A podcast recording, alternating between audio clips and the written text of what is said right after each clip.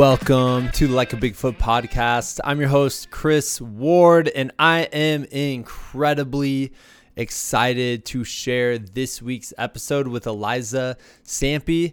Eliza is uh, just an absolutely incredible endurance athlete, uh, bike packer, uh, trail runner, all things exploring and adventure.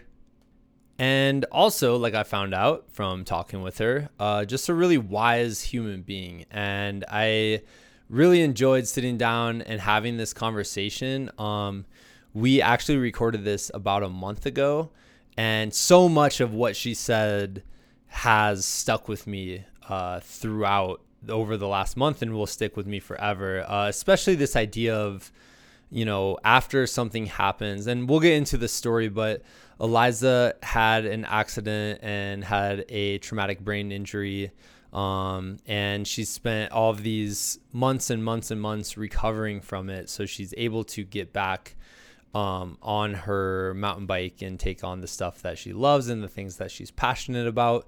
Um, and the thing that has stuck with me the most through the whole conversation is this idea of being able to kind of let go of the person you once were and kind of having like a grieving process for that. Uh, and then accepting like this self acceptance of who you are right now. Um, and whether it's like an injury of like something physical or um, an emotional wound or a spiritual wound or or something like that, uh, I think that's a really important thing to kind of understand. And I think it's something that we all kind of deal with, which is this idea of uh, not being the person we once were.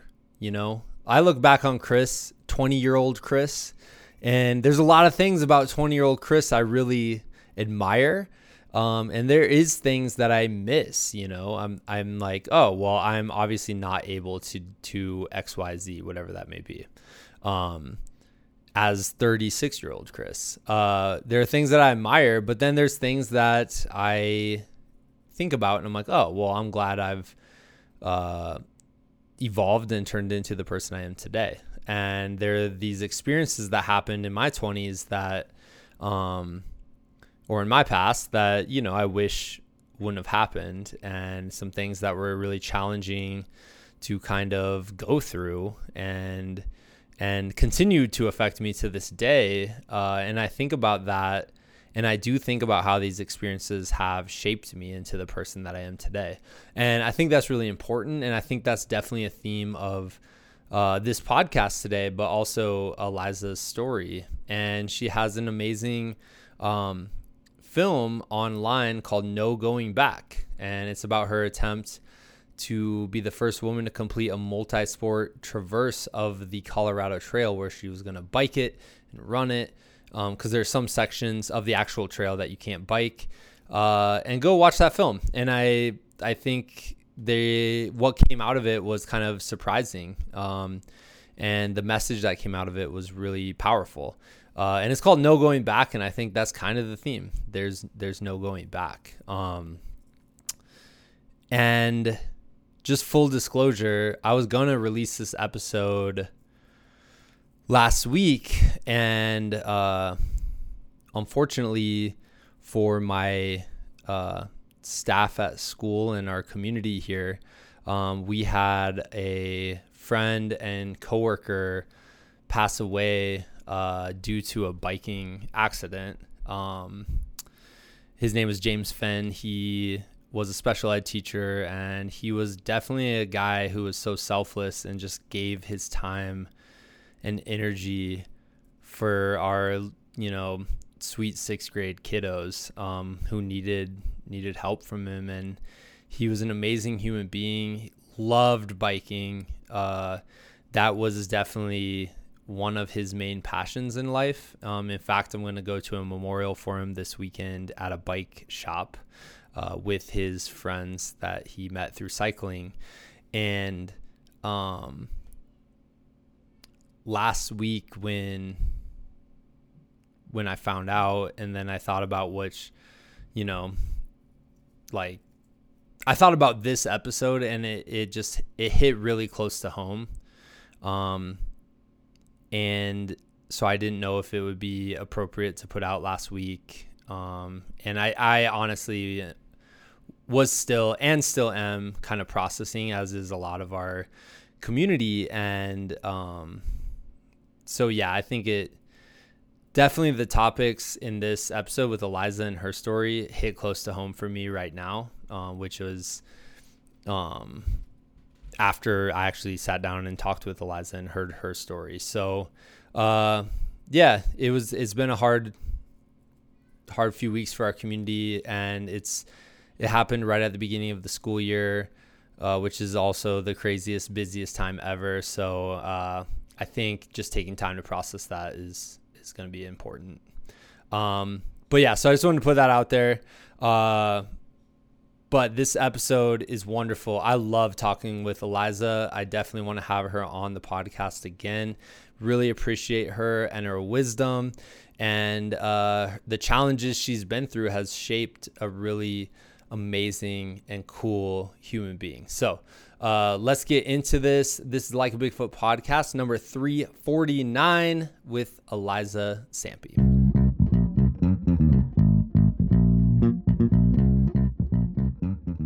and my uh, my parents made the mistake of naming an ADHD child Elizabeth because Elizabeth has like 500 nicknames that you could possibly use. So I do go by both Eliza and Liz. Okay. Um, so you can use either, or you could call me Elizabeth, but then I'll probably think I'm in trouble.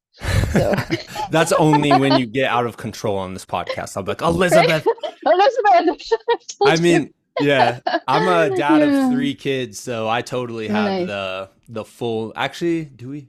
No, we don't even have full names. That was our fault. We messed oh, that up funny. as parents. We should have named them longer names so they knew when they were in trouble, you know?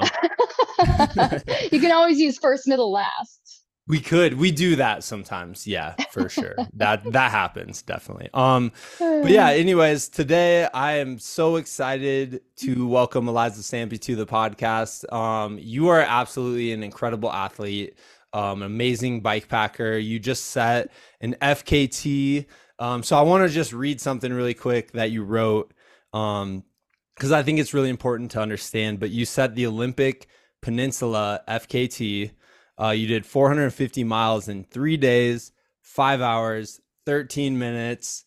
And then here's the important part and 33 months. And that's what people don't realize is that all that work beforehand before even taking off and i just want to say congratulations and i'll, I'll i want to get into the story eventually but but yeah i'm really honored to have you on the show thank you. Well i'm really honored to be here. I was stoked to get your email and I've listened to your podcast before and it's awesome. And yeah really really psyched to be here. So thank yeah. you. Yeah. all all of you like long distance uh ultra bike packers um absolutely capture my imagination. Uh, i think it's so cool. Um hmm. what is the one thing about bike packing that like really hooks you and like keeps drawing you back oh man this this could be the entire podcast right here but let's see you know i feel like the one thing god it's so hard i i am absolutely in love with landscapes yeah. And for me, bike packing is the best way to experience that. Um, I also do, you know, long distance running, fast packing, um, which I love as well. But you know, on a bike, you can go faster than running. At least, at least I can. and so, you know, for me, it's kind of the perfect combination of you're moving slowly enough to really um, engage with the landscape, um, but you're also moving quickly enough to cover a lot of ground. So that's kind of the thing that that really inspires me about it and keeps bringing me back yeah. to bikepacking. Yeah. yeah. Is there any specific landscape that you find like really inspiring, or is it just kind of everything? Um, I feel like one of my biggest gifts and curses as a human is that I fall in love with everything in every place. So I mean, I don't know. This is why I've lived in a van for eight years. Like I can't choose. Um, I live so the Sonoran Desert in Arizona, which I, I feel like is my kind of home base. Um, that's a landscape that I really, really connect with. And when I lay on the ground at night to sleep in that landscape, I feel the desert breathing underneath me, and that's really special. Yeah. Um, so I would say that that's probably my favorite place. Yeah, yeah. I was I was just telling you um, before we started that I'm from Iowa originally, and I had never seen a desert for like the longest time, you know, like mm-hmm. I think I mm-hmm. was probably almost 30 before I really like truly went out into the desert and there's something magical about it and I haven't been able to put my Mhm. finger on it I don't know why Mhm. But there's just something Mhm. about being in that wide open space that's amazing so Have you slept on the ground before in the desert? I have slept on the ground in a tent though like I don't know if you're Oh, just you- straight up You gotta on lose the the tent. You gotta lose the tent. Just sleep on the ground with nothing around you. what about scorpions that's my thing I'm like I don't know enough about the desert scorpions are a thing right They are. They are. I just, I don't know. They've never bothered me.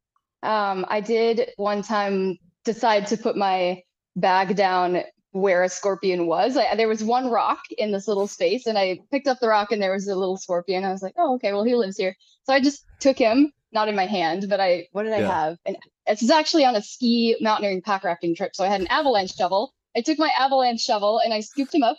Then I just carried him about 30 feet away and I put him back on the ground and then I put my bivy down and went to sleep and that was fine. and you're so all good yeah, I don't think yeah, I don't think they really want to bother you, so I don't I don't worry about them too much. Yeah, I feel like that's the w- the case with like a lot of animals out here. Totally. You know, like Yeah. you think of the West and you think of everything that can harm you as animals, but I'm like, for the, I Mhm. mean, I've been out in the woods for hours and hours and hours, and like, I don't know, nothing's really bothered me at any point. Yeah. Well, you're just an animal too. You're just one one one of the wild creatures out there walking around. So that's the way I think of it. You know, That's I don't think of myself as like separate from the Yeah. landscape and the animals and the the creatures. I think of myself as one of them and part of it. So Yeah. yeah. No, that's so cool. So I want to hear a little bit about your uh, story of like what led you into bike packing, and Mhm. then or just being an, an adventure adventurer, you know. Um, Mhm. and eventually, I want to get to the FKT, but I know there's a lot there. You made this amazing uh, short film um, that I absolutely loved. I rewatched it again this morning. It's called No Going Back. Um, a Colorado Trail story. Uh, want to talk about that too, but but yeah, uh, where did you kind of like start off? Like, how did this whole thing begin? Yeah, well, so I'm also from the Midwest. I'm from Minnesota. Yes. Yeah. And uh, you know, I I'm a Minnesota farm girl. Like I did not grow up running across mountains or doing crazy adventures, Yeah. but you know, I always had an adventurous spirit. Uh, my parents were both athletes, and like my very first memory is being on my dad's back in a backpack as he Nordic skied like through the woods yeah. and uh and so you know i just i grew up in the woods and i grew up camping and i grew up like building like rafts out of logs and floating them down the creek and falling in and you know i was just kind of a wild kid growing up in the country Yeah. um and that's kind of where i got my sense of adventure i guess That's amazing. and what uh, you know so that was always were you in? uh, southern minnesota it's a little Okay. town called Waseca, which is about an hour and a half south of the twin cities Yeah. um, and basically just it's just woods and lakes and rivers and everything. It's it's beautiful. There are no mountains, which is why I could never live there now. But it's Yeah. you know when I go home, I do still really enjoy it. Yeah. Um, so yeah, I mean, I kind of grew up just as a kid adventuring from the farm in the woods near my house, and then um, when I was 17, I graduated high school at 17, and I moved to Colorado right away. Uh, and I lived in my car for the summer before I started university in Fort Collins, and you know, just camping. And my my very first kind of backcountry adventure was backpacking, and this was way. I'm 40 years old, so this was way before GPSs and everything. And and I got hopelessly lost and forgot a headlamp and was like walking, you know, walking around in the dark. And, you know, I kind of started freaking out a little bit. And then I was like, wait a minute, I have everything I need to survive out here except Yeah. for a headlamp. So I'll just lay down and go to sleep. And then the morning will come and it will be fine. Yeah. Yeah. and that's exactly what happened, you know. And I found the trail in the morning. I was like 20 feet from the trail, you know, but I couldn't tell in the dark. And so, like, that kind of, I feel like that first experience kind of taught me that, like, A, I can do hard things that are scary and it's usually going to be okay. And B, like, if I just keep my head on and Yeah. don't freak out, I can usually figure it out. And so, like that, from there, I kind of evolved into uh, like backcountry skiing. I learned how to backcountry ski when I was 18. Um, kind of glommed myself on to a couple of mentors that I met in an avalanche safety course. And that was kind of my foray into adventure was was in the backcountry skiing, ski mountaineering world. And Yeah. you know, when I was when I was relatively young, I did a couple like multi-day ski traverses that were, you know, not super gnarly, but when I was 18, I thought they were, you know. Yeah. Um, and just, you know, learn how to read landscapes, learn how to read terrain, just got really familiar with like just that world. And so that's kind of how I got into it. And then, you know, I backpacked all through college and I, you know, I've been a mountain biker since I was probably 15 and, you know, never really got into bikepacking until 2015. Okay. Um, I was living in Guatemala and I don't even know how I decided to do it, but I think I just want, so I, I, I raced bikes, you know, for, pro, let's see, I started racing bikes in 2007 and so 2015 was quite a ways after that. So you know i had been a bike racer for a long time and but i'd also had this background in backcountry travel with the ski mountaineering and the backpacking. Yeah. and you know i think it was kind of like well why don't i combine these things? I love mountain biking. I love backcountry travel. I have these skills why don't i just try this and so at the time i didn't have all the bags and you can't just go buy that stuff in guatemala and so I used baling twine to just tie as much as I could to my bike frame. And That's then I cool. threw the rest in a backpack and I went and I went bikepacking and that was it. That's so cool. and, I, and I was like, this is great. This is really fun. And so, you know, then I just kind of kept doing that. I went to Peru the following year to bikepack. Uh, and then it wasn't until 2018 that I decided to combine my love of racing mountain bikes with bike packing. Yeah. And that's when I started racing ultras. And and you know, my uh I'm friends with uh Jefe Branham, who's one of the OGs of bike pack racing. And I lived in Gunnison at the time. I let's see, when did I move to Gunnison? 2012 through 2015, right before I moved to Guatemala. Yeah. I had moved to Gunnison and befriended Jefe. And he's the one that kind of planted the seed of bike pack racing for me. And, uh, you know, at the time I was like, oh, I could never do that. I care about sleep too much. I could never ride through the night, like blah, blah, blah, blah, you know. And then fast forward a couple of years and Jefe was like, oh, yeah, you could, you know. what do you think it was? years and then I was doing it. Yeah. What do you think it was about you that made Jefe go, no, you got this. You got this? Oh, that's a good question. I just, you know, I think I don't know that it was anything about me necessarily. I think Jefe just knew something that I didn't at the time. Yeah. And that was that, like, mm. it's really not that hard. Yeah. Like, it is and it isn't. But, like, I know how to pedal a bike, I know how to handle a mountain bike, I know how to do backcountry travel. Yeah. And all you have to do is, like, eat make sure you're eating and drinking and pacing yourself well and pedal your bike and it's really not that hard and so i think like that's something that he knew that i didn't and the only thing i didn't have was the confidence that i could do that yeah yeah so you like combined so, all of these skills that you had built over all these years and i think that's so cool mm-hmm. and i mm-hmm. think that is what is intriguing to me about bikepacking um mm-hmm. is that you are bringing skills from all these other different areas of adventure, which is really mm-hmm. cool. Yeah. Yeah. I think you said in your email that you were about to, you're planning your first bikepacking trip. I, okay. I'm going to mm-hmm. tell you this right now, and I'm mildly ashamed. I failed at my first attempt at bikepacking. And you I'm, failed as in you didn't go? I'm, well, no, I went. So here's what happened I went, I had my bike, had all the, my tent and everything. And I go down and I set up my camp in this like it was in the woods and in the um by a creek and stuff like that. And then I go ride because I'm like, I'm just gonna ride after this and go around and explore and stuff. And I got back about 6 p.m. and I just got swarmed by mosquitoes. Like oh I know God. like Colorado, you know, like I mean you're from Minnesota, like yeah. You know how the mosquitoes are in the Midwest. It's mm-hmm. bad. Is it's bad. disgusting. Mm-hmm. And um like to the point where you're just going like you're waving your hand in front of your face all the time. Mm-hmm. And uh, so I get out at my tent and I smelled really bad at this point. I don't know if that has anything to do with mosquitoes, but I I. I, I didn't smell good. We'll just say that. Uh-huh. And uh-huh. I just got swarmed while I'm trying to like eat a sandwich, you Ugh. know? And yeah. I was just like, I could sleep out here. Like I could, I, and then I moved my tent to a different spot because I'm like, maybe it's my spot. It wasn't mm. my spot.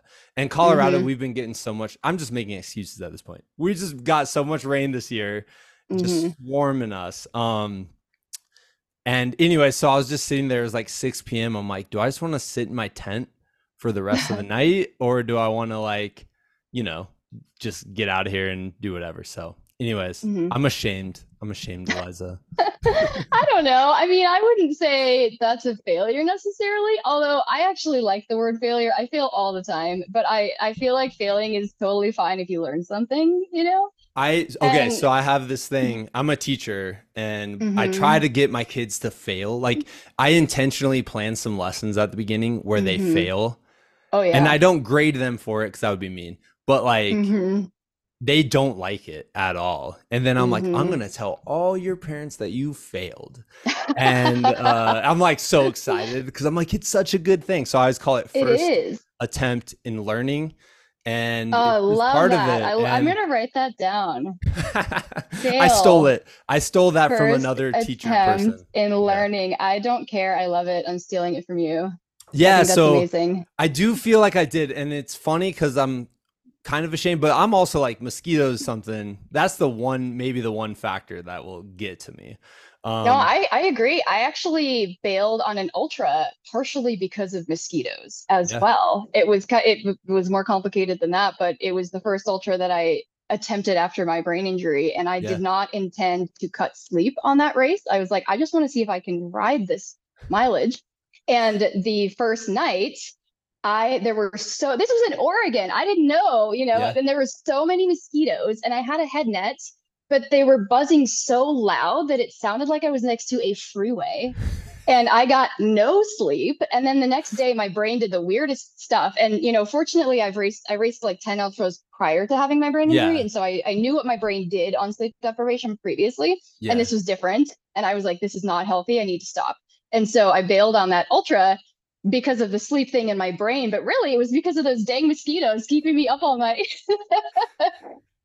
so i can totally i can totally relate yeah. Well, and it's funny because I'm like, it is the first attempt in learning thing because this is it was my first attempt, and mm-hmm. I left feeling like really good because I'm like, oh, I know I can do this. Like I had everything, like I was good to go and like ready to go. But yeah, so anyways, I'm uh, I'm planning another one later this summer. This time I'm bringing my nine year old with me, and we might only Mhm. bike like five miles. We'll see. Mm-hmm. But yeah uh, yeah but yeah, so that'd be good. nice yeah just bring like tent games like cards or something like that i don't know That was my thing. Yeah. So with her. I'm like, yeah, we'll bring a book, we'll bring some cards. Mhm. It'll be fun. So yeah. Yeah, yeah, But to totally. Well, back, I, I learned from that experience too. so, Like, so I was just wearing a head net, and that didn't work. And so after that race, I went out and bought a bivy that actually has like a mesh thing Oh, that, like, oh. that the whole upper half is mesh, and then it's got this little piece of P cord that, that you can attach to the mesh, and then you can hang that P cord from like your bike or a tree or your tarp or whatever, and so Yeah. it keeps the mesh way off your face. yeah. And so ever since then, I've used that bivy, and when there's bugs, it doesn't get to me as much because there's they're kept like away from my face. Oh, that's genius. All right, I'm gonna have to ask you. I'm gonna write this down. so later, I'm gonna ask you where what that is. But uh, yeah. but yeah. So what was your first bike packing like race that you took on? So my first bikepacking race was in 2018, and it was the Colorado Trail race. I definitely didn't start with an easy one. Um, No. That's definitely one of the hardest ones out there. Um, but you know, I figured I was like, I've got plenty of experience bikepacking. I've got plenty of experience racing. Like, I'm not. I mean, I'm new at bikepack racing, but I'm not new at, at these things. And so I went for a big one. Um, it was so hard. It was Yeah. so so so hard. And my body hated it. I actually afterwards I was like, I don't know if I can do this because my body hated it and I was I was doing well. I was actually leading the women's field and I was on course record pace. And the last night before the last night, so I Yeah. I was intending to like ride completely through the last night. So the previous night, the top six women were within like two miles of each other. Like we had been the whole race. It was so competitive. It was so much fun That's so much fun. and uh and my friend Ashley Wedelick, she was like right behind me, and I knew because they were hiker. Like she and I had been trading leads the entire race, but I stopped at tree line uh, on the section, the Cataracts Pony section, and there was a storm, a really big thunder lightning storm, and so I stopped at like 9 p.m. and I was like, all right, I'm gonna sleep until midnight. I'm gonna wake up. And then, you know, hopefully the storm's passed, and then I'm just gonna go because if I want to break away from this group, I have to like do it, you know. Yeah. So I wake up at midnight and I go for it. And, you know, I got a good gap on Ashley and the other women and um, was going and going, felt great. And then uh, 30 miles from the finish, my rear hub exploded. Oh, And I picked, I couldn't even roll my bike, everything. It just was like spontaneous combustion. I couldn't even roll my bike. And so I picked up my gear and I tied my wheel to my little backpack and I ran carrying my bike and gear, 60 pounds worth of bike and gear for 13 miles in my bike shoes. I was so sleep deprived at this point. I was like making terrible decisions. I was like, why am I doing this? But also I couldn't like there was nowhere to bail where this had happened. And so yeah. I kind of had to keep going. And so so I ran 13 miles and then I finally got the opportunity to like sit down and be like, okay, am I doing the right thing? What am I doing? Because that race ends on an 18 mile downhill into Durango. Yeah. And I was like, can I like shuffle this downhill carrying 60 pounds faster than anybody behind me can ride, you know? And uh, another racer came around the corner and he's like, oh my gosh, what happened to you? Because I have bike parts everywhere. And I was like, nothing good. How, you know, how far have you seen Ashley? Have you seen Alexandra? Have you seen Lee? You know, where is everybody?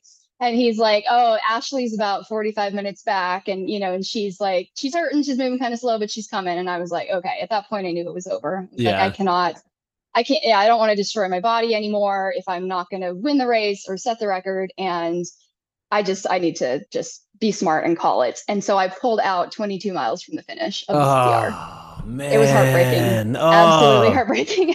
that is heartbreaking. But like I, the the like image of you with a bike carrying a bike and trying oh to oh run God. down the trail is is oh like is basically like legendary. I don't know. I'm sure like Colorado Trail hilarious. yeah, yeah. I know. Well, for a long time people knew me because of that story and because of that race. Like, oh, I know you because of this epic failure you had, you know. I was like, cool, cool. Thanks. Thanks. yeah, that. right, right. Oh my but I mean, it was like I, I, put everything out there. I was proud of my race. You know, I raced yeah. well. I put everything out there. Um, but what I didn't do is take very good care of my body. Like I was so yeah. intent on going fast and racing, and so after that, I was like, if I do this again, I need to do it differently. And so I raced the Arizona Trail in 2019, and it was mm-hmm. a very different, very very different experience. And I took very really good successful. care of my body. Very successful. Right? yeah, I, I broke the women's record in the AZT 750 that year uh, by two hours, and I never even took a freaking ibuprofen. Like I felt amazing. So that's yeah. Is that like yeah. a special reward in bike packing? Is like if you don't take ibuprofen, you're good. You know, you get like no, no, no, no, no. I mean, most people take it, um, and it's the thing that people do. But I just I, I took such good care of my body on that race that I felt great the whole time. So. Is there like afterwards when everyone finishes is there like a big party afterwards for these races or is a big hangout mm. session or or how does this work i'm because i know it's like people show up and they just go. And yeah, it might take yeah. like, some people a certain amount of days it might take a few more days for other people. And like how does the end of these races work? Yeah well it's uh it's kind of it kind of depends because you you know sometimes you finish in the middle of the night in the middle of nowhere and there's yeah. nobody around. It's very anticlimactic. Like you roll up to the finish it's two in the morning and you're like well cool i guess i'm here. Yeah. And then you put your thing your baby down and sleep you know for 12 hours.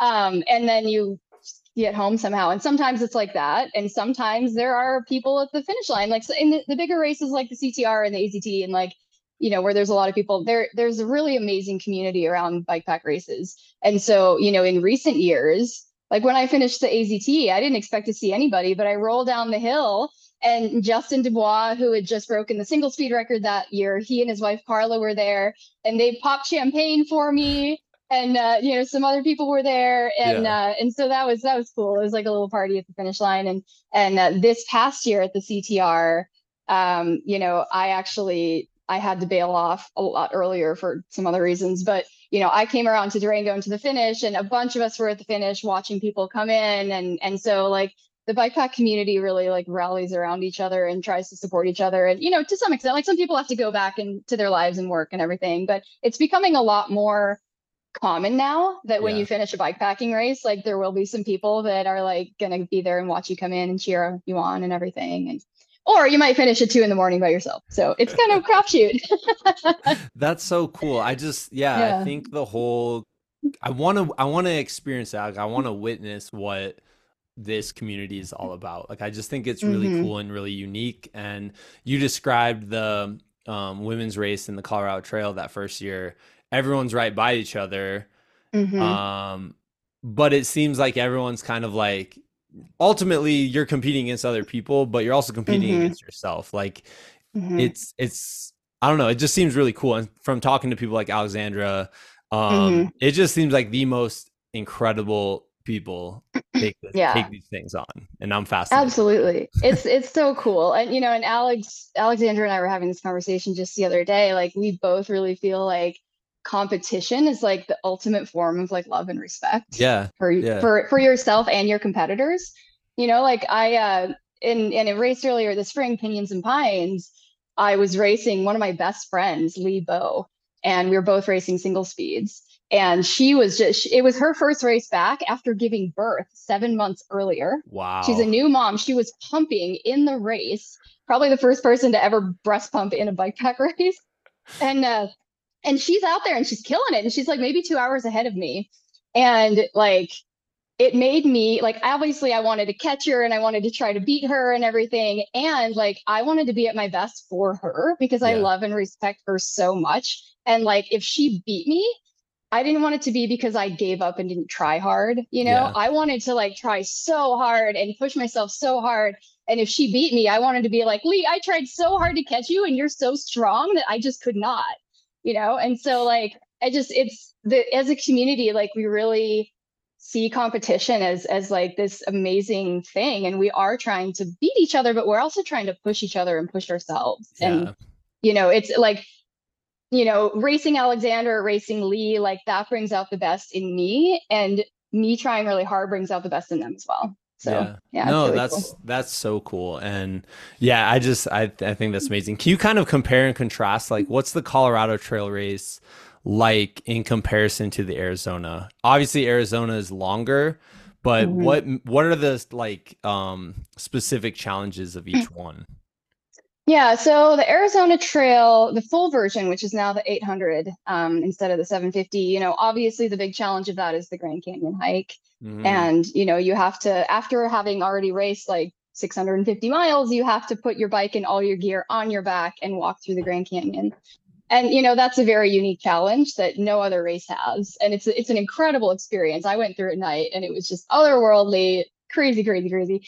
Um, you know, and so the, the CT doesn't have that. Um, but what the CT does have is, is the altitude, you know, the elevation. Yeah. I was planning on racing it this year, but I'm spending the summer in Washington. And so like I would have to go to Colorado to acclimate a month early. And I just I didn't want to do that. I want to be in Washington this year. So I'm not racing it, you know. So yeah. it's like the altitude factor is a big deal. the climbs are really, really long and a lot of them are like pretty steep and loose and chunky, you know, and so there's a lot of hike a bike. The AZT, there's hike a bike as well, but not as long of hike a bike. Like I feel like maybe the longest hike a bike I did on the AZT was maybe 45 minutes, other than the canyon. Yeah. And on the Colorado Trail, like I will hike for hours, you know. so, you know, on the the first time I raced the CT, I didn't do enough like running and hiking training and I had really bad Achilles tendon issues. Mm-hmm. And so that's a really unique factor of the CT that makes it really difficult on your body is that there's so much hike a bike and it's you're not just hiking on a trail like you're hiking on chunky rocks that are loose and slippery and um, so that's you know the, the, altitude, the amount of hike a bike, the really really long climbs, many of which you'll be walking a lot of. Um, that's kind of the unique challenge of the CT. Uh, the Arizona Trail is really rugged. Um, you definitely need to be a good technical rider to race the AZT, especially the first 300 miles.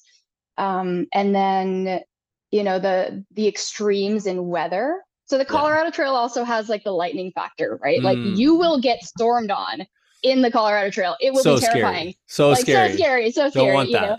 yeah, and I mean every every CT racer will have a story about getting caught up high in a lightning storm, you know, and that's not as much of a factor on the Arizona Trail.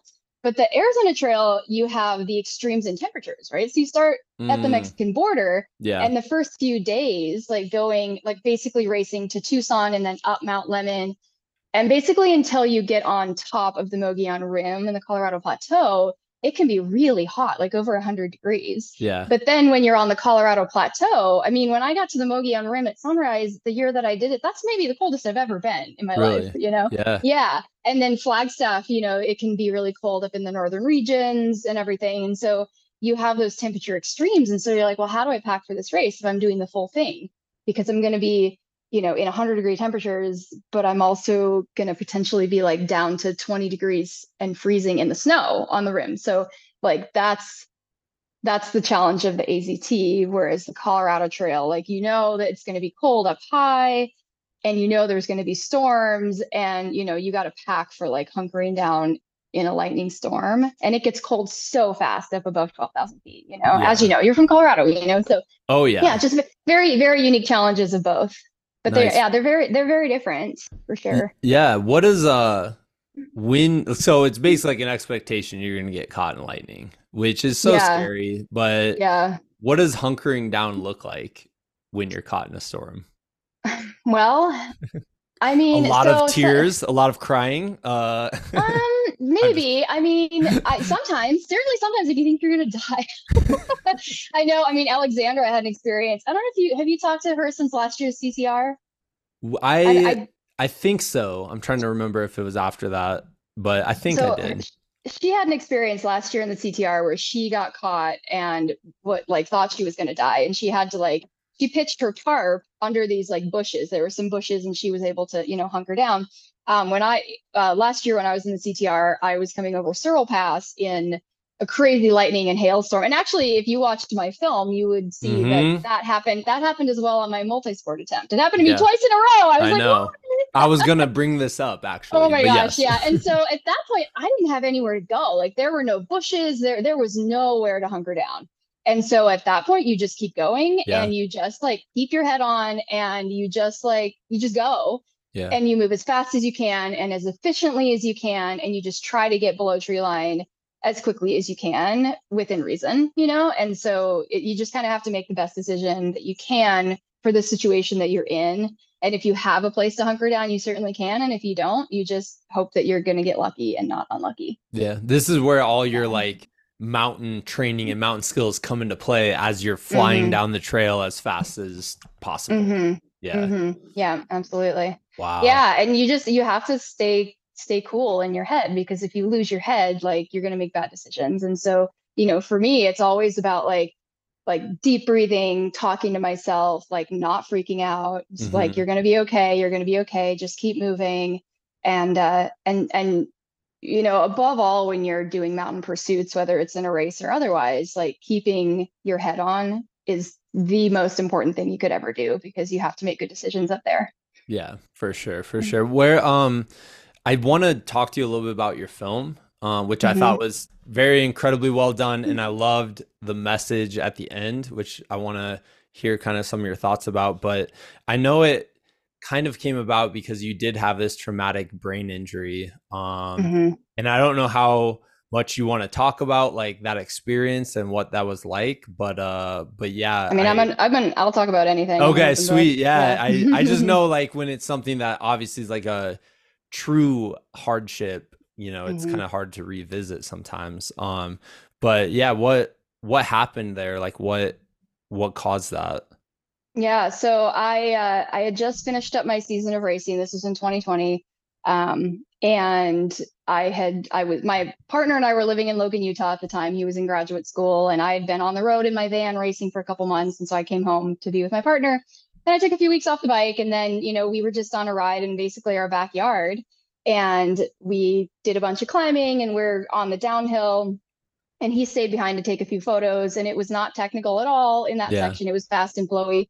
Um, but a lot of the trails around there aren't ridden a ton. And so they get overgrowth kind of on the sides. And, mm. you know, this is a pretty normal thing. You're kind of crashing through some overgrowth with your handlebars and I was going 20 miles an hour. It was super smooth. And all of a sudden, I feel something large hit my left finger that yeah. was on my front brake. And it compressed my front brake, which basically meant my bike came to an abrupt mm. stop and I went flying over the bars, still attached to my bike. So yeah. my bike flips over on top of me wow. and I landed directly on my head and then like scorpion you know with my bike came over and then my bike actually also smashed me in oh, the head which was great thanks bike you know yeah thanks and bike. so yeah. And so I, uh, you know, they say you see stars when you hit your head. Oh, you certainly do. I saw lots of stars and I'm laying yeah. on the ground and I'm seeing stars and I'm kind of like blacking in and out a little bit. And I was like, oh, this is bad. Like, I'm not going to move because I knew my partner was coming. And, you know, I was lucky that he was there because I ride alone a lot. And so I just laid there and I heard his wheels, you know, on the dirt and I called out to him because I didn't want him to like run me over, you know? Yeah. Yeah. and uh, and so he came and he got my bike off of me and he is um he's a wilderness first responder also like very experienced backcountry athlete and everything and so he kind of did an assessment on my head and neck didn't have any like pressure or whatever and so you know i got up and and my head was just pounding and i had this like sharp pain well i remember when i hit I had this sharp pain kind of at the base of my head that just shot like up my head and down my back, you know. So my first thought is, oh my God, I have spinal cord injury, you know. Yeah. Um, but I could feel everything and I could move everything. I was like, okay, this is okay. And uh, and so we're up there, and I remember the only thing I remember about this is I uh, other than I remember what happened leading up to it. But then the only thing I remember going forward is I remember saying, I remember knowing that we needed to get out of there because it was like evening and I was like, let's get back on the bikes. We need to get off this mountain now. Let's keep riding.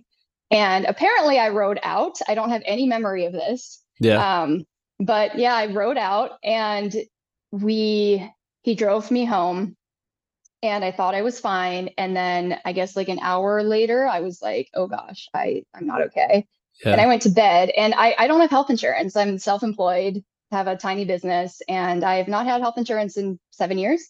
Um, and so I didn't go to the hospital. And, you know, as I'm a physical therapist by profession, so, you know, it's kind of like I know enough to maybe be dangerous. yeah. Yeah. yeah. Or, you know, you know, I, I know, I know enough to know that, that I wasn't dying, you know, I was like, all right, I'm going to monitor my blood pressure, monitor my heart rate, like monitor all these things. And like, if my vital signs would have tanked, then I would have said, okay, I'm going to have a giant bill, but let's go to the emergency room, you know? Yeah. Yeah. Um, and fortunately, that didn't happen. And so basically, I went to bed and was there for like four months. Wow.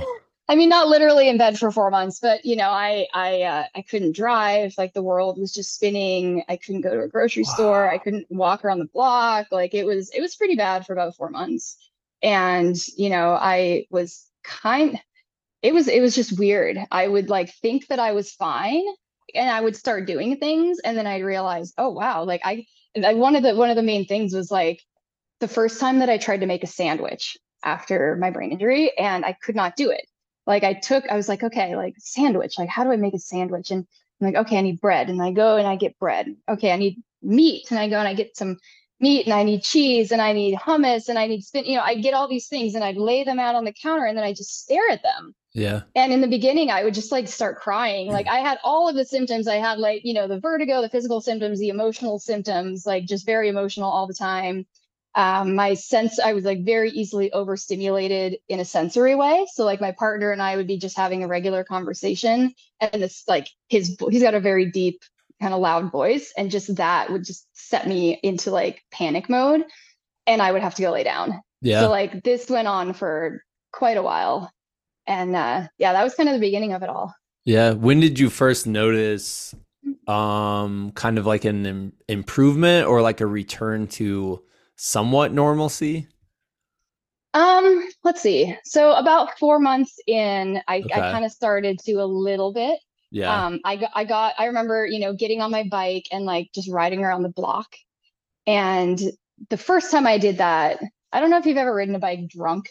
Um, I, you know, I had no comment, no comment, no right, comment. Right? Totally right. And like, you know, it reminded me of like in college when I would, you know, get super drunk with my friends on the bike team and go ride around town and like things are just swirling, you know. Yeah. And I was like, oh my God, this is bad, you know. Yeah. So like so then I got off the bike or whatever. Um, but you know, I, I gradually like from being a PT, and also I have a I have a background in neuroscience. In my undergraduate, I worked in a neuroscience lab and studied neuroscience, and so I know some things about brains. And yeah. I was so much better off than somebody who didn't have that background. Yeah. You know, and so I knew that graded exposure to stimuli would be helpful. And so I would just mm. start like exposing myself to things little by little. And then when I would start to have symptoms, I would back off yeah and then i would i would try again you yeah. know and i would back off and i would try again and so you know gradually i was able to get back on the bike and there were there was there were quite a few months two or three months where uh, I switched to flat pedals because I completely lost my reflex for clipping out, which yeah. is weird because I'd been clipped in for 20 years, you know. Yeah. Um, but that reflex went away, so I switched to flat pedals. And you know, I would go for rides on really easy terrain, and I would just notice like the environment around me moving, you know? And I was like, Yeah. okay, well, I'm not going to ride anything technical until the environment is no longer moving. Yeah. and uh, you know, and so it was like there was really no moment where I felt a return to normal. It was just like very graded and gradual. And I would basically like I would take note of an impairment that I had and I would start to work specifically on that impairment. And eventually those impairments lessened Yeah. and some of them went away. You know, I had really bad headaches for probably the first year. And especially when I would wear a bike helmet, like having the helmet kind of tight enough around my head where it would actually do something for me, like that was just would give me this terrible headache within 15 or 20 Mm. minutes. And so Yeah. it was hard, even when I could ride, it was really hard to go for a ride because I would end up with a pounding headache because of the helmet. And so what I started doing is wearing my helmet around the house and you know doing things so like we don't think about everything our brain is doing right on a daily basis. And so it's like when you're on a mountain bike ride like your brain is doing all the normal functions to keep you alive internally. And then it's also like controlling your vision and making sure you don't ride off the trail and making sure you don't run into a tree and processing all the information that's going by you at whatever speed you're going. And so your brain is doing a lot you know? And so like my brain wasn't able to do that and like not give me a headache Yeah. and so I, you know, I was like, mm-hmm. okay, I'm going to be in my house where there's not as much stimuli and my brain isn't trying to keep me upright on a moving thing. And I'm going to wear my helmet. And so I would wear the helmet around the house. And then I would wear the helmet like chopping a carrot. And then I would wear the helmet while doing really gentle yoga. And then I would wear the helmet walking around the block, which I'm sure looked hilarious, but I didn't care. and you know that's like like really with any of the impairments that i've had during my recovery like that's what i've done is just graded exposure and not being afraid of symptoms but also not pushing the threshold so much that it puts me to bed for three days Yeah. Was there any fear for getting back on the bike? You know, considering that was mm-hmm. what caused the accident in the first place? yeah you know there actually wasn't Yeah. No, there wasn't. Like once so the the first time that I got back on the bike, when I when I realized that my clip out reflex was gone, that was a little bit scary because there was like one little rock in the trail Yeah. and my brain could not make my body go around the rock. Like the Mm. the something that's been really hard and still is a lot of it's a lot better, but it's still hard is the cognitive motor connection. yeah. So like cognitively, I can know that I need to do something. And then there's a disconnect between my brain knowing it and my brain being able to make my body do it. And so I would try to ride around this little rock and I couldn't. And so I hit the rock and I was going slow enough that I literally just slow motion tipped over into a pit of boulders. yeah. And the whole time my brain is like, unclip, unclip, unclip. yeah. And I couldn't, my body couldn't do it. Couldn't, yeah. And so I fell over into this boulder pile, and that was scary because I was like, "Oh, am I about to hit my head again?" You know. Yeah. Yeah. Um, but I didn't. I didn't. I was fine. You know. Yeah. And but that was kind of a scary moment of like, wow, I don't have the reflexes that I used to. Um, but then I took a step back. I took another month off the mountain bike, and I just rode gravel because I was like, gravel is a lot less for my brain to to manage, right? Yeah. And so I just, you know, like once I realized that I needed to be aware of impairments that might come out of the woodwork that I didn't know about, I actually stopped being afraid because I was just so aware, yeah. you know.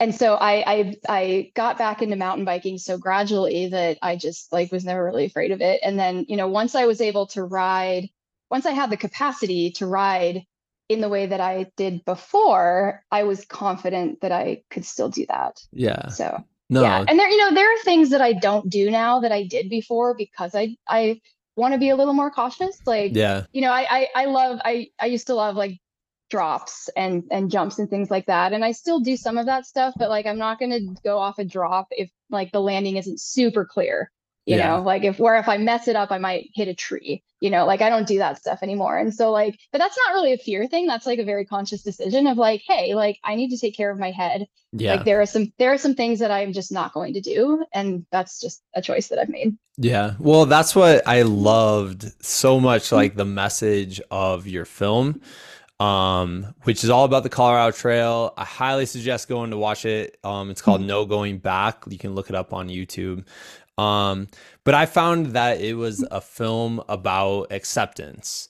You know, Mhm. it's accepting like I just feel like we we want this return to like norm normalcy sometimes. And even just like yeah. aging. Like it doesn't have like yeah, it's it's such a relatable thing for all of us, you know, Mhm. because we are all getting older and you think back to five, ten years ago and you're thinking back to like maybe some stuff you could do, especially like as an adventure athlete, you know, Mhm. um, or just an athlete in in general. And you're like, man, I want to go back there. And you kind of like have this Mhm. stuff you hold on to.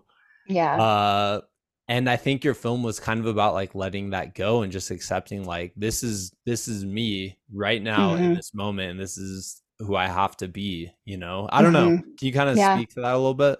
Yeah, absolutely. And you know, the film is called No Going Back, and and there is no going back. There really isn't, you know. And This is the first time I'm making that connection, which is uh yeah. I'm I'm like, man, I could have figured that out from the get-go. Yeah, Evan, Evan, actually the filmmaker, he came up with that title and he did he did such a great job Mhm. telling my story. And like I just can't say enough good things about Evan.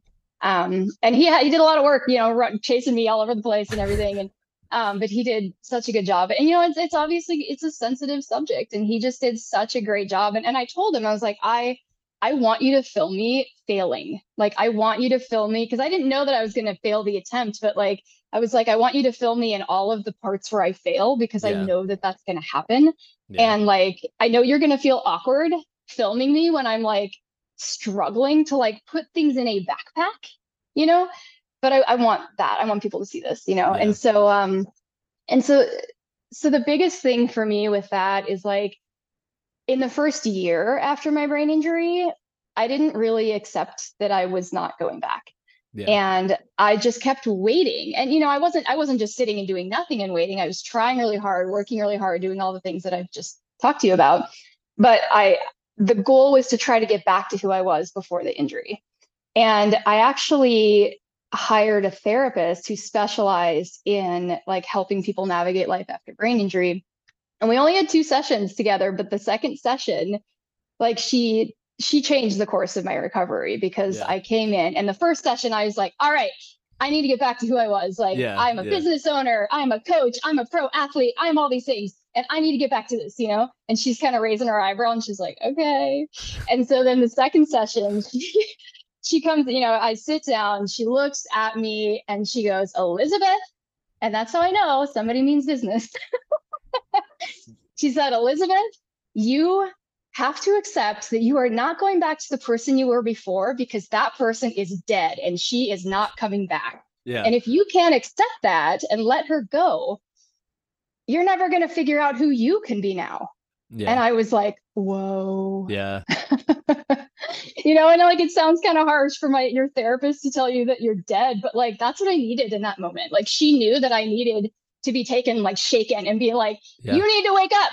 You know, Yeah. like you are messing up your life right now. Yeah. And so like that's exactly what I needed. And I was just like, you know, I was stoked. I was like, oh my gosh, you're totally right. Yeah. And so, you know, I came back from that session and I was just like, she's right. I'm not going back. Like old Eliza, she dead. I need to have her a funeral, you know? Yeah. Yeah. Yeah. and uh, and it was you know there was a grieving period for sure of like wow like i loved my life before and i loved who i was and i had to let that go and you know i, I kind of started seeing my old self as like a very close friend who had died or even like a, a family member you know and and when a close friend or a family member passes away like you can take the parts of them that you admire Mm. and you can bring those parts into yourself and you can like start to live those parts and admire those parts and try to be you know try to exemplify those characteristics of that person but you can't be that person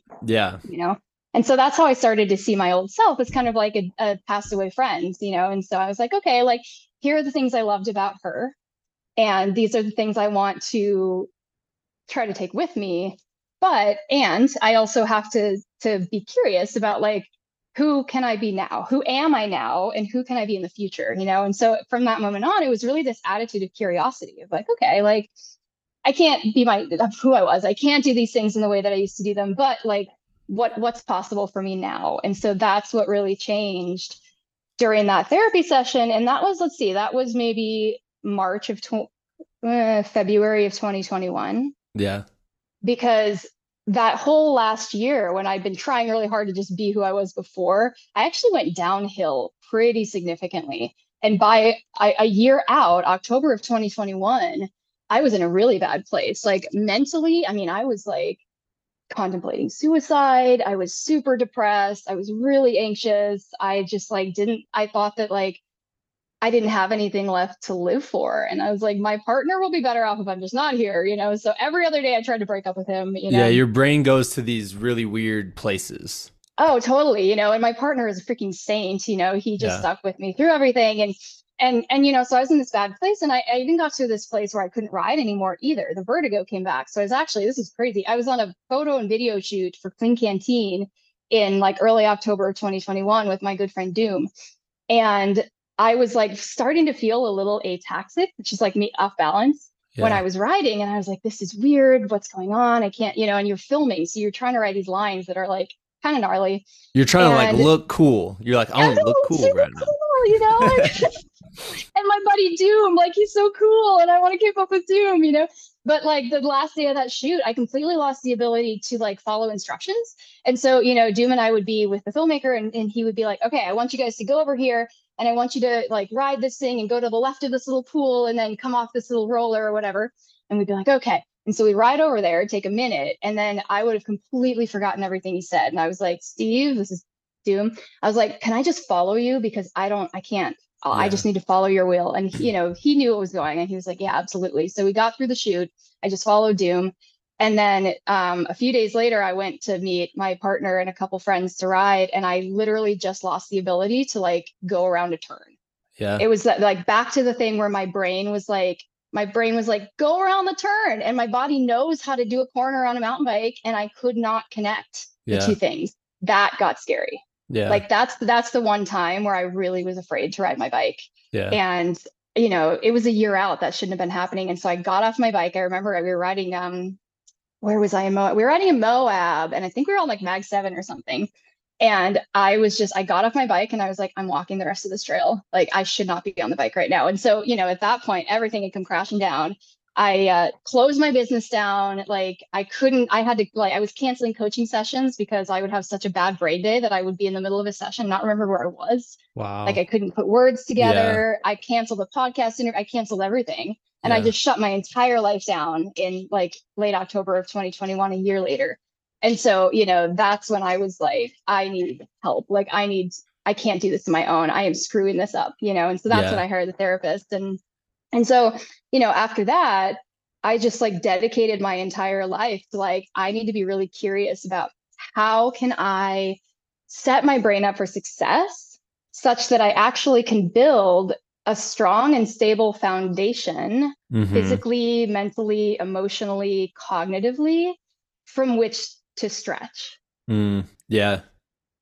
Yeah. And so, you know, like we don't have that stable foundation, we can't challenge ourselves because our foundation is really shaky you know yeah. and that's that's another thing that the therapist kind of helped me realize is like you can't stretch yourself if you're not stable and so you know she uh she and i this was actually a, a second therapist yeah that i was then seeing over over telehealth um because i travel so much. And so so you know between like i guess february of 2021 and when i did the colorado trail for that film yeah. it was really just about building that stable base of like how do I rehabilitate my sleep? Like I've always been a great sleeper, but after my brain injury, I had really bad insomnia. That's something I still really have to manage. Yeah. And so, you know, I, I, if you, if you've ever read the book or if you've never read the book, Why We Sleep by Matthew Walker, I recommend that to everybody, especially somebody who has a brain injury or a concussion or like has trouble sleeping or really any athlete, yeah. any human. Like I'm writing it down. Everything. Sleep is everything. And yeah. I didn't know that, you know? And so like the first thing came from rehabilitating my sleep. And what I didn't realize is like I had been sleep deprived for a year. And when you're sleep deprived, everything just mm. goes haywire. Yeah. You know, and so within within like two months of really starting to rehabilitate my sleep, like my mental state got a lot better, my emotional state got a lot better. I started wanting to live again. I started being able to get back on the bike within a couple of months of just really focusing on like let's get my sleep under control and then let's make sure that my nutrition is good let's make sure that like i'm pushing myself but just a little bit you know Yeah, i'm not like yeah. not just like smashing through that threshold that all of us endurance athletes have the ability to do you One, know? you also probably want you think Mm-hmm. about your old self and what you were able to do, and you're probably like, I Mhm. want to go out and do these like giant, giant things, and Yeah, you have totally. to reevaluate. You know? Yeah, absolutely. And so I started, I, you know, I had this curiosity of like, can I be a bike racer again? Can I be a bike pack racer again? Like, can I, you know, do these things? And so I started creeping back into it gradually. You know, I raced the Highland Trail in Scotland in May of last year. And my goal was just to finish and take really good care of my brain and set my brain up for success so that I could finish this 550 mile challenge Yeah. and you know and to be competitive in an ultra you have to cut sleep and i did not do that in that race except for the last night i said all right i'll test i'll test a little bit Yeah, i'm going to yeah, sleep eight hours and then five and then seven hours and then five and then eight hours and then maybe three and if that goes okay i'll sleep eight and then i'll go through the final night you know Mm, and i that's did a good idea. Yeah. yeah, exactly. You know, and so it's just been this continuous process of like, okay, what are all of the elements that go into a big adventure pursuit? And how do I gradually challenge one element at a time so that I don't overwhelm my brain and so I don't set it up for failure? Yeah. And that's that's the mindset that I've been in since that like awakening in the therapist's office. That's amazing. So that kind of brings us. I started off by saying Olympic Peninsula FKT. I just Mhm. loved the idea of three days, five hours, 13 minutes, dot, dot, dot, and 33 months. So that's the, that brings us like now I hope people understand like that was the 33 months. And Mhm. that's where the work was put in, like the intentional, consistent effort by you just to kind of like rehabilitate. And Yeah. then you go out and do this thing. And it Mhm. seems like all the pieces kind of fell into place. Yeah. And so, first of all, congratulations. That's Thank you. absolutely amazing. Um, and I know it meant more to you than just the FKT. You know, Yeah, know yeah, meant- probably yeah. Mm-hmm. meant a lot to you just personally. Um, can you tell us a little bit about what that attempt was like and whether or not everything did fall into place and went Mm. smoothly or anything like that? Yeah, so this is a funny thing. I um so I just decided to do this race kind of last minute. Yeah. Um I've never I'd never done a gravel race before. This was a gravel bike packing race and I have a gravel bike. I I ride for Revel Bikes and uh they sent me a Rover last fall, which is their amazing gravel bike. And I really wanted to race it. And so, you know, I'm in Bellingham right now. This race was on the Olympic Peninsula. It was close. I was like, cool, I'm going to jump into this race. And uh and so, you know, the night before the race, I'm like setting up my bike, you know, it's setting up my cockpit. I'm like trying to figure out how to put aero bars on my bike, you know, and then realizing that like I can't put a light on my bike if there's aero bars. So I have to like forego the aero bars and put the light on, you know. So it was Yeah. like it was kind of a, a junk show, like getting ready at the last minute, but I just like had the confidence that I could do it. Um, and you know, I, I just I have this thing in my head that my my second therapist said, and and that was about the stable baseline. She's like, you know, before this Colorado Trail attempt, like I was really nervous, Yeah. and she was like, you have a stable baseline now, so you can stretch and you can fail, and it's okay. And I was like, oh yeah, cool. yeah. So yeah. that's, you know, that's kind of my mentality. And so I was like, all right, like I'm gonna give this a good shot. And so, you know, I get my bike ready and um and this is funny. So yeah. I don't know anything about gravel bikes at all. And so I show up to the starts and everyone starts looking at my gearing and they are Mhm. like, you are gonna die. And like everybody has mountain bike gearing and I have road bike gearing. Oh, wow. Yeah, so I'm geared really hard. You know, I have my my chain ring is a 42 tooth, and then my easiest cog in the back is a 36. Yeah. You know, and a lot of people have that flipped. A lot of people are running a 36 tooth chain ring, and their biggest cog in the back is a 42. You know, so I'm geared super hard, and uh, and everyone's like, "Oh my god, you're gonna die," you know. But like, I can't do anything about it. Race starts in 20 minutes. You yeah. know? You're like, nothing I can do about it now. I'm like, oh, I'm just gonna run what I bring, you know. But fortunately, like, so I've been, I started riding single speed last fall, and I've been riding my single speed all winter.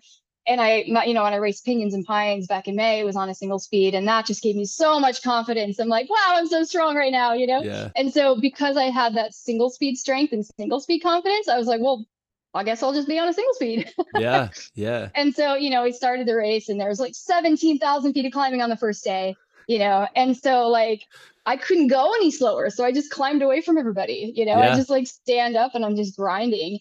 And, uh, you know, on a single speed, you know, they say you have three gears like sitting and grinding, standing, and walking, you know. and so, like, that was essentially my race. Yeah. Like, I couldn't really use the easier half or the harder half of my cassette Like, always climbing in the easiest gear, always up out of the saddle, definitely hike biking a good bit, probably more than anybody else, you know? Yeah. Um, but I just, you know, and, and, like at first that kind of got to me a little bit. I was like, oh my God, I'm so overgeared. And I was like, I was like, I'm so dumb. I just talked to Alexandra about this. Like Alexandra like overgeared her single speed in the tour divide, you know?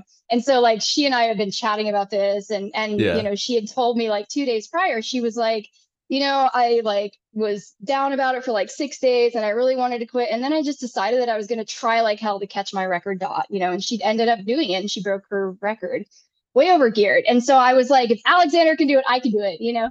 And so I just like had this in my mind of like I'm just going to be brave and strong like Alexandra, you know. Yeah, yeah. Some sometimes like when you don't have it in yourself, you have to channel it from somebody else, you know, until that comes. She's a and good so, one to channel it from for sure. Totally is, yeah. and so you know, I just like had that mentality, and and like I I was like my so mile 50, like my knees are kind of feeling really really terrible, and I was like, well, like either my knees are going to blow up and I'm going to have to pull out, or my body's going to get used to it and I'm going to be fine. And I don't yeah. know what's going to happen, but it, something's going to happen. You know, whatever, it's going to yeah. be fine. You know, and like I'm not going to die. You know? And so, uh, so what happened is my body got used to it, and I just felt really good. And you know, the first night, so I came into this race kind of a little bit off the back on sleep, which I try yeah. not to for ultras. Like I try to really do well at sleeping in life so that I can push that in ultras. And this was the first time that I really tried. Like I've been, you know, creeping back into ultras, pinions and pines. I did go through the first night. I went 23 hours with no sleep the first night. And then I laid down for an hour and then got up and re- did another 100 miles. And like, you know, and so I knew that I could do that. But then pinions and pines, we all got cut off because it was death mud on the AZT and we all had to stop oh. racing. And so like I, I got a little taste of what was possible for me in that race. I was yeah. like, I I think I can do this. I think I can cut sleep. And so, you know, the first night I was like, well, I know I'm coming into this off the back, so I'm going to lay down. So I lay down for like four hours. I, you know, drifted in and out, didn't really sleep that well, which I never do the first night, and it's fine. And then, you know, the second day I'm riding, I'm feeling pretty good. It's just so beautiful. Like I'm really inspired by the landscape, you know, and like, oh my God, the coolest thing. So spiders would build webs across my cockpit, like in the evening and in the dark when I'm climbing. And I yeah. just, I'm in love, I'm in love with the night creatures, you know? Yeah. And so like I'm climbing through the dark and it's like one in the morning and there's these little spiders building webs across my cockpit and they're so cute. And I'm like, oh, this is so cool, you know? And uh and then so then the um what kept happening actually, which was really frustrating, is all of my bolts kept rattling loose. Yeah. Like I'd never raced a rigid bike before. And so like it was really rough terrain. Like it wasn't smooth gravel. It was like very mixed terrain, you know, like rough gravel, smooth gravel, single track pavement, everything.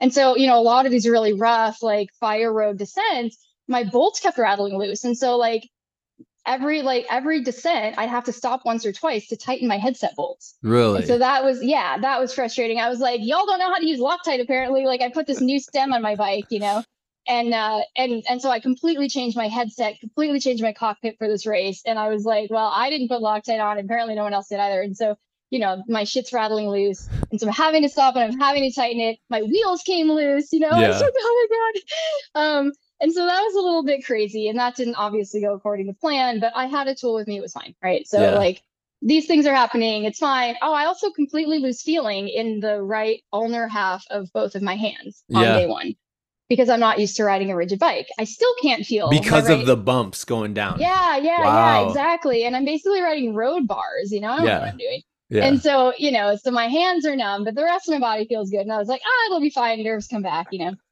and so, uh, so the second night, I was like, okay, I'm gonna sleep. I'm gonna try to sleep like five hours because I knew I wanted to really push and go through that last night. So I lay down. I didn't sleep five hours, but I slept like four and a half. You know. Yeah. So then I get up and I'm like, okay, like I'm gonna I'm gonna go for it and I start going, I start going, I um, you know, I resupply, I uh I come into the last resupply and I've been riding really well, feeling really strong. I hit the pavement. It's like 10 miles to the next to the last resupply. My body just tanked. my legs like would not go. I like Yeah. fully, fully bonked. And I was like, oh God, what's happening? My knees hurt, everything. And I'm like pleading with my body. I'm like, please, we're so close. Yeah. Like once we get to Forks, we can just take a break and I'll give you a break. And you know, I'm like pleading with my knees, like, please keep going, please keep going. and so we get to Forks and I end up having to like stay there for two hours. Okay. And like I sit down and I'm just eating, I'm in front of this gas station and I'm just crushing like cup of noodles and I'm just crushing like a breakfast sandwich and I'm crushing like yogurt and like orange juice and I'm just like crushing food, you know? and uh and I'm just like, oh my God. And you know, but and I'm like massaging my quads and like, come back, come back, buddy, I need you, you know? like I, I'm such a nerd. I talk to my body parts all the time. Like I kind of see my body as this team. You know, like I'm the Yeah. captain of this team, and there's all Yeah. these little teammates, and they all Yeah. have to do their part. You know, and Yeah. so I'm, ta- I'm like giving my team a pep talk. You're you like know? giving like a halftime speech or something. oh yeah, oh yeah, oh yeah, totally. And uh, and I'm like, all right, we just got it. If we can keep going through the night, like I'm gonna get you a massage, and I'm gonna like do some yoga, and you know, whatever. I'm like trying to talk my body into keeping going, right? So I'm there two hours, and I'm like, okay, I'm gonna give this a try. I'm gonna give this a try. And I'm like, if I feel terrible, I'll just stop and sleep, and it'll be fine. Whatever. Yeah.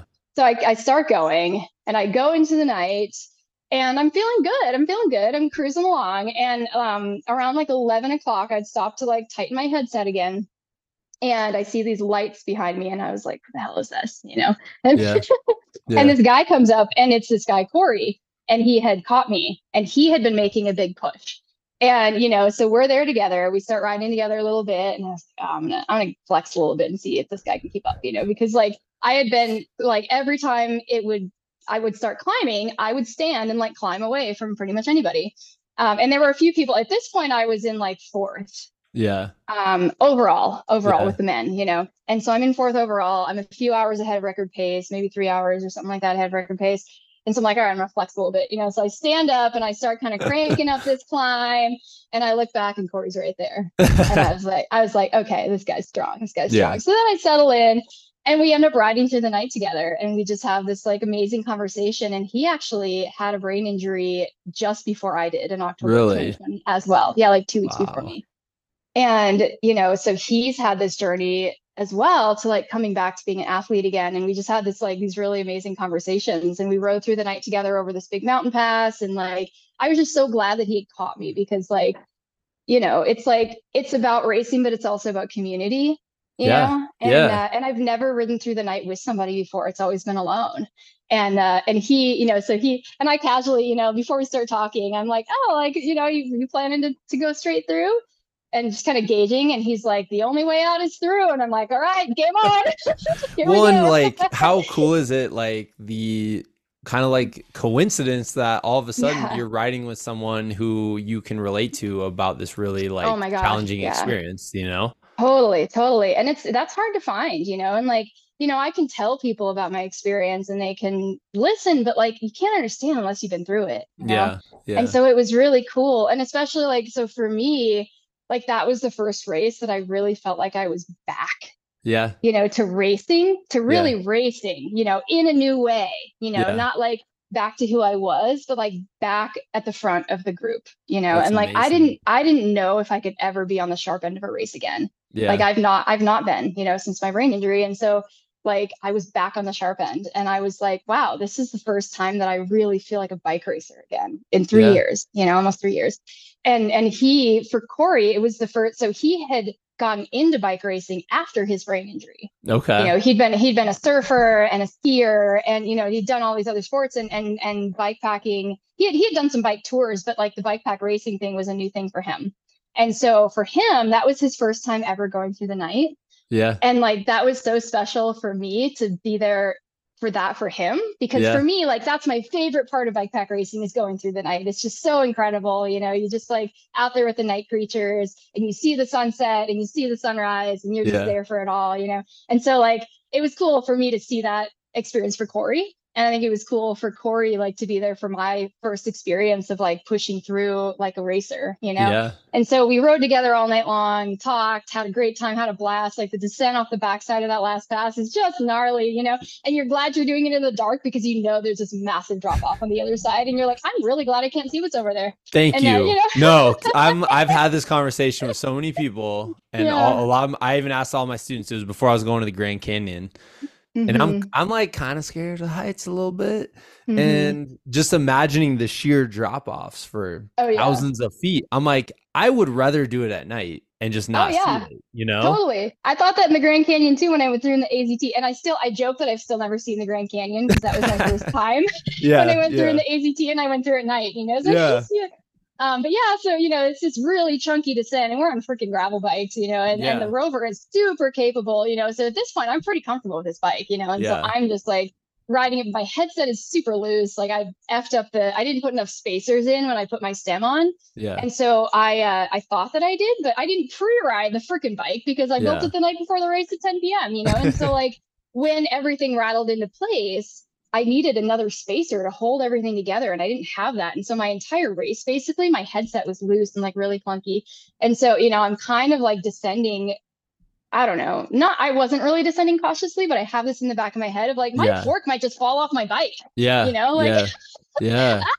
you know and so i'm like okay we're descending and i'm like maybe going a little slower because i'm my my front end is super clunky at that point and i'm just like jesus like this is terrifying um so we ride through the night together and then we come down and we're at this lake and i'm blanking of the name at this moment. I want to say lake crescent or something like that. Yeah. but the sunrise is coming up over the lake and corey had told me about this lake and he's like man i hope we get there at sunrise and it's going to be amazing.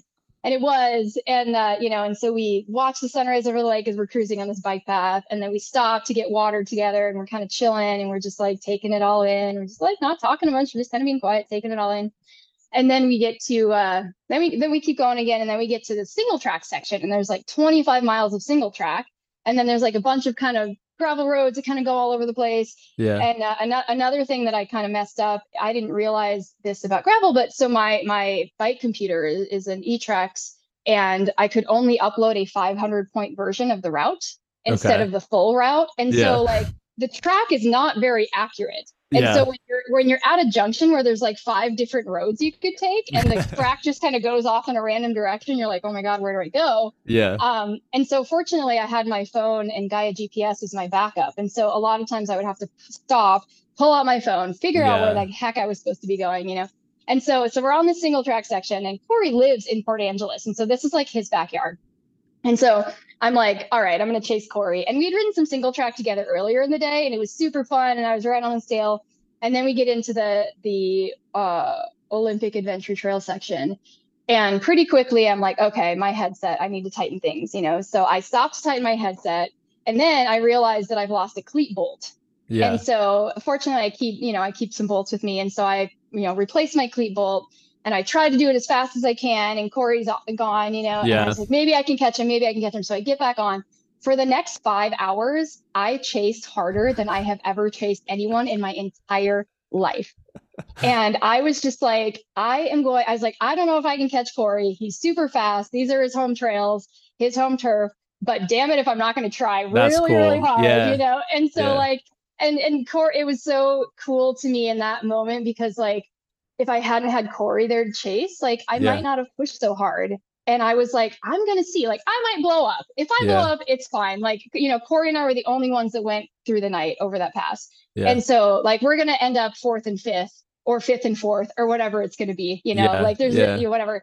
And so uh, so I just like went for it and I was like, I'm just gonna see what I can do. You know, I'm gonna That's see what my brain can do, see what my body can do and you know i'm on the single track and my brain starts to do some weird stuff i'm starting to see like things moving around a little bit and so i'm talking to my brain i'm like come on like we need to focus like i really need you right now i really need you to focus i'm going to give you some food you know so i stop and i'm eating a bunch of sugar you know like i'm going to give you some glucose okay now it's time to focus you know and it's just like my brain and my body and everything just like was so on it in those five hours that i was That's chasing cool. corey and yeah. it was such a cool experience and i didn't end up catching him he beat me by like five miles yeah. Oh man. he was like five miles ahead, you know. But I mean, that's as close to Yeah. a sprint to finish as you get in a bikepacking race, you know. And it was just like so neat. And it, you know, it's just kind of the thing you th- say about competition. Like me competing with Corey in those last five hours made me a better racer and made me push myself to an extent that I wouldn't have otherwise. And when I finished, I was like, holy shit, look what I just did. Yeah. It was so cool. That's so cool. I just think like so obviously like setting the FKT, getting the finish line, that's all great. Mm-hmm. But really like it seems like the victory was being able to have these conversations with someone else who can relate and then mm-hmm. also mm-hmm. just being able to step it up as like being challenged and realizing mm-hmm. like oh I can I can be challenged and I can like put the pedal to the metal you know yeah. and just keep going like I I've always I'm just a huge believer in um the things that you're learning in the race are the mm-hmm. things that you take away with you. Exactly. Like the medals yeah. are great, the FKT is probably awesome, but mm-hmm. the things you get to keep with you the rest of your life are those lessons that you've learned, you know. Oh yeah. Yeah. Absolutely. Yeah, you're totally right. I mean, it's cool to have an FKT. You know, I took eight hours off the previous women's record, and it's like it's it's it's cool because like that's a lot. That's a lot. Now that's another. It it is in that kind of a race, and that yeah, I only was able to do that because I was able to go through the night. You know, yeah. The the woman who said it before me, like she set a stout time. You know, and yeah. had I not really pushed through the night, I I would have maybe I would have broken it, but I would have been a lot closer. You know. Yeah. Um. Sure. And so like it is cool to set that benchmark for other women to chase in the future, but like just the fact that I can do that now. Yeah. Like I'm back at the sharp end. Like that's so cool for me after 33 months of freaking trying so yeah. hard to figure out like what does my brain need in order to succeed in this environment? Can I do this? I don't know.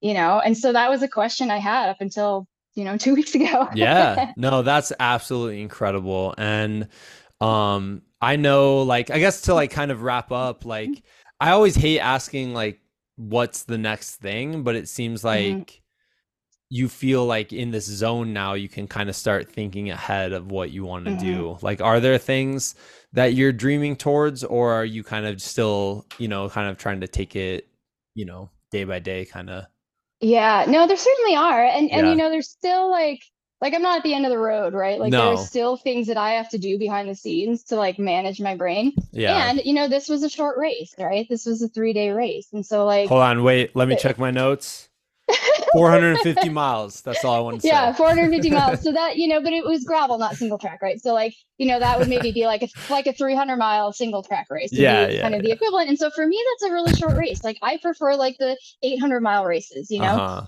And and I there's still a question of whether I can do that over a longer distance and a longer time. Can yeah. I sleep deprive over a 500 mile race? Can I sleep deprive over an 800 mile race? Totally. You know, one of the things that I really struggle with that, you know, you see in the film is like the like the the camp transitions and the mm-hmm. resupply transitions because I have that weird cognitive physical disconnect, which is yeah. getting better, but it's still there.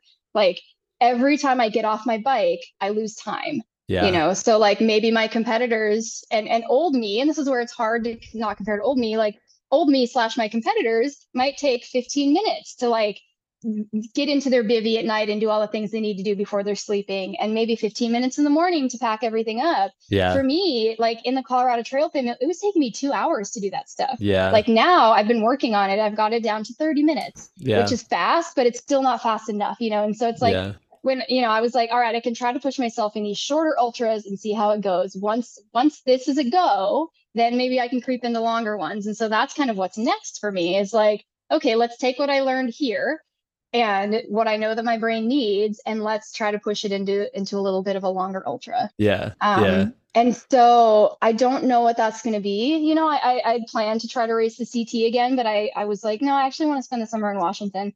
Yeah. And so, you know, there's a race that I'm trying to get into. It's currently full. I'm on the wait list. Um, it's uh, called the Dark Divide. It's a brand new gravel bikepacking race. It sounds cool. It just sounds yeah, like cool the name. Dark Divide. That's yeah. so cool. You know, I saw a photo of it, and there's like this big single track ribbon just like ripping along this ridge. You know, and I like the mixed terrain stuff, so I'm like, give me a single track gravel race, and I'm in. You know. Yeah, yeah. No, that's um, that's amazing. Well, and you talked. I mean, you mentioned like you're not the end of the road yet yeah. But really, like you you should know this as a bike racer. There's no real into any road. Like it just no, there's going. Not. you know what I mean? yeah, and totally, totally. And I think that's an important part. And it's really cool that it sounds like you've like embraced the process. And I think absolutely the biggest uh, biggest like lesson anyone can learn about anything is like just embrace Totally. the process and and keep on Mhm. going. Um Yeah. Liza, where yeah. can people kind of like follow along? Like I know from here on I'm a fan. Let's go. Like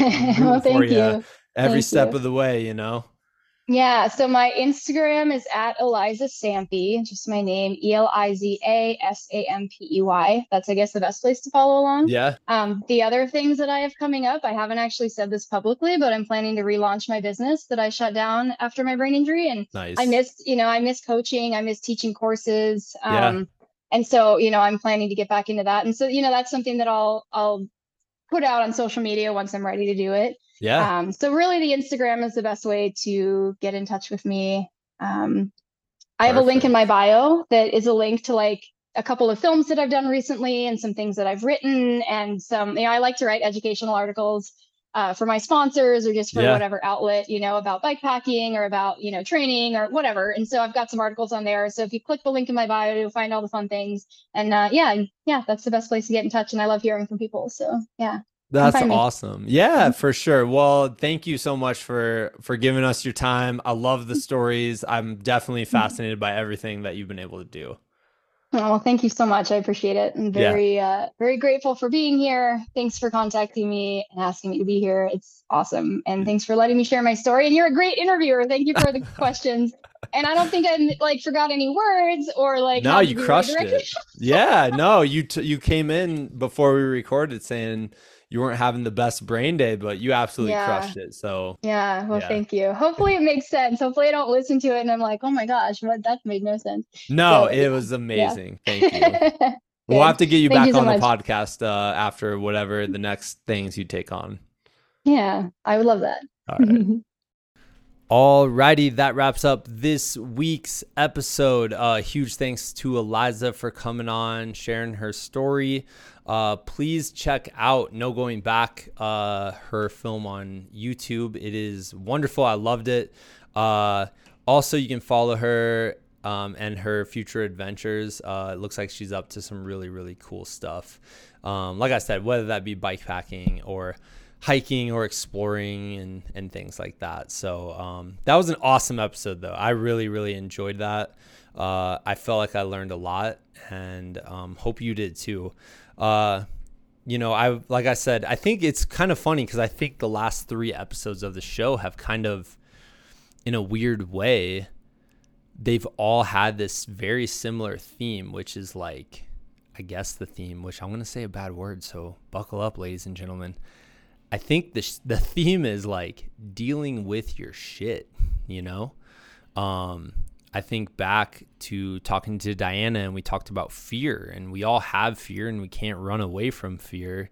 And like fear is the ultimate endurance athlete. Like you're you're gonna get tired eventually, and it's gonna catch up, you know. So you have to figure out a way to process that in a healthy way, and that brings me back to last week's episode with with uh, the man, the myth, the legend, Bruce Kittle and he's talking about you got to figure out a way to bring these things into your life. Like you're not going to avoid them. So through meditation um, you can consider these feelings and bring them in so you can go about living with these as a as a part of you. You know what i mean? And then with eliza i'm thinking it's kind of a similar thing. Like we all have these these challenges, you know, whether they're physical or mental or emotional or whatever. Like we have these challenges in our lives and you got to bring them in. You got to utilize these challenges and you can't run away from them, you know? I always think about this. There's this story I used to read to my kids. Uh, it's a classic book. It's called We're Going on a Bear Hunt. and this family is like walking through different things like looking for a bear. And uh, it's stuff like you know they're going on a bear hunt and they're like oh look it's mud. And they're like oh my gosh mud is thick and oozy. We can't go over it. We can't go under it. We gotta go through it. And then they go through the mud.